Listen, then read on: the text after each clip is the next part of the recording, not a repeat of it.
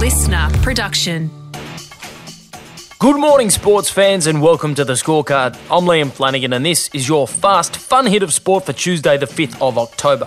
Today, a Queensland cricketer left counting a big cost from COVID, the English Cricket Board's new statement about the upcoming Ashes tour, and the NRL's big payday that guarantees that competition is about to get bigger. But first, My eyes are up here.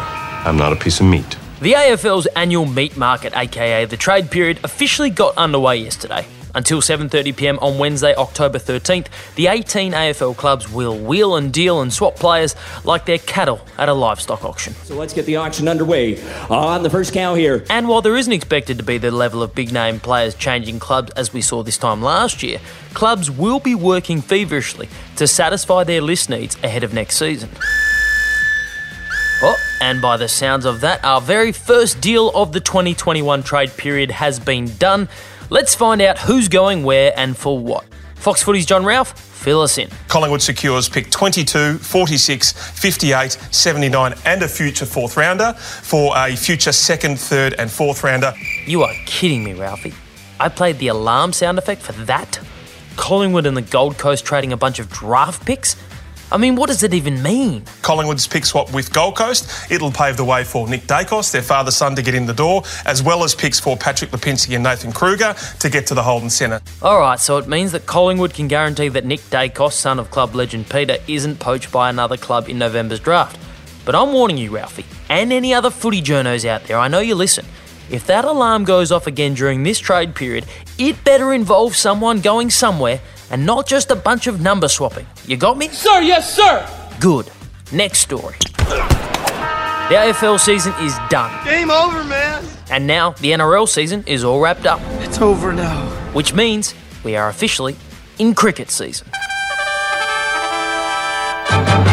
Put away your tackling and your mouth guards. Now it's all about the bat and the ball. And after taking the weekend to consider the quarantine conditions they've been offered on arrival in Queensland for the upcoming Ashes series, the English Cricket Board has released a statement overnight, which means we can finally put all this uncertainty to rest.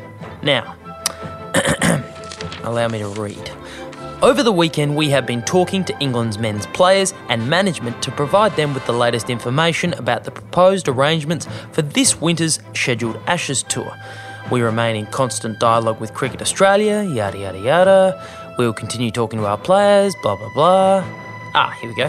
Later this week, the ECB board will meet to decide whether the conditions in place are sufficient for the tour to go ahead and enable the selection of a squad befitting a series of this significance. What? That doesn't say anything. Where's the rest? Yeah, where's the rest? That's essentially a statement telling us that there's another statement on the way, which is not a statement, it's an anti statement. And now the word statement has lost all meaning in my mind. I'm not mad. I'm just disappointed.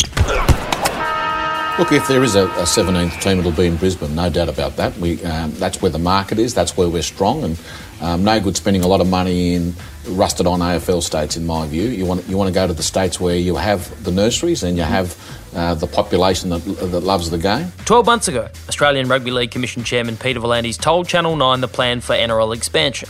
And today, It's go time. Peter Badel and Brent Read from News Corp have reported that the NRL has agreed to terms on a new broadcast deal with Foxtel for a 17 team competition worth up to $20 million a year. And it is that financial windfall that will allow V'landys to present to the existing 16 teams this week to reassure them that the new team will in no way hurt their bottom line. Well, that's a relief. If the clubs give unanimous support at their meeting this Thursday, there's a chance the NRL could announce the new team as soon as Friday. Thunderbirds are go. Well, it won't be the Thunderbirds. The three teams in consideration are the Brisbane Jets, the Brisbane Firehawks, and the Redcliffe Dolphins, with many considering the Dolphins the frontrunners. But come Friday, we might know for sure. Solving and preventing crime is a community responsibility. Damn right it is, especially when people are going around stealing cricket bats. You cannot be serious. Oh, I am. And COVID 19 is to blame. The coronavirus is directly responsible for Queensland Sheffield Shield wicketkeeper Jimmy Peirson having his Gray-Nicolls bat stolen. Let me explain. We have six new cases in Queensland. Two of those are overseas acquired and in hotel quarantine.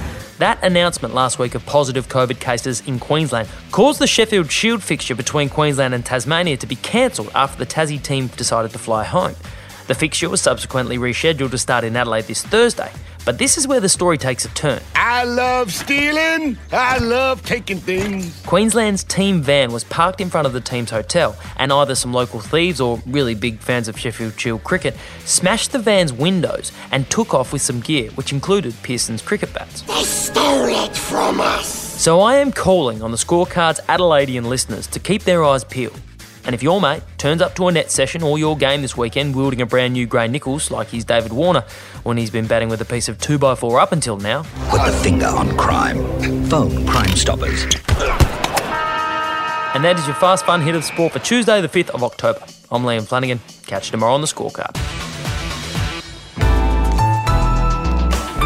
Listener.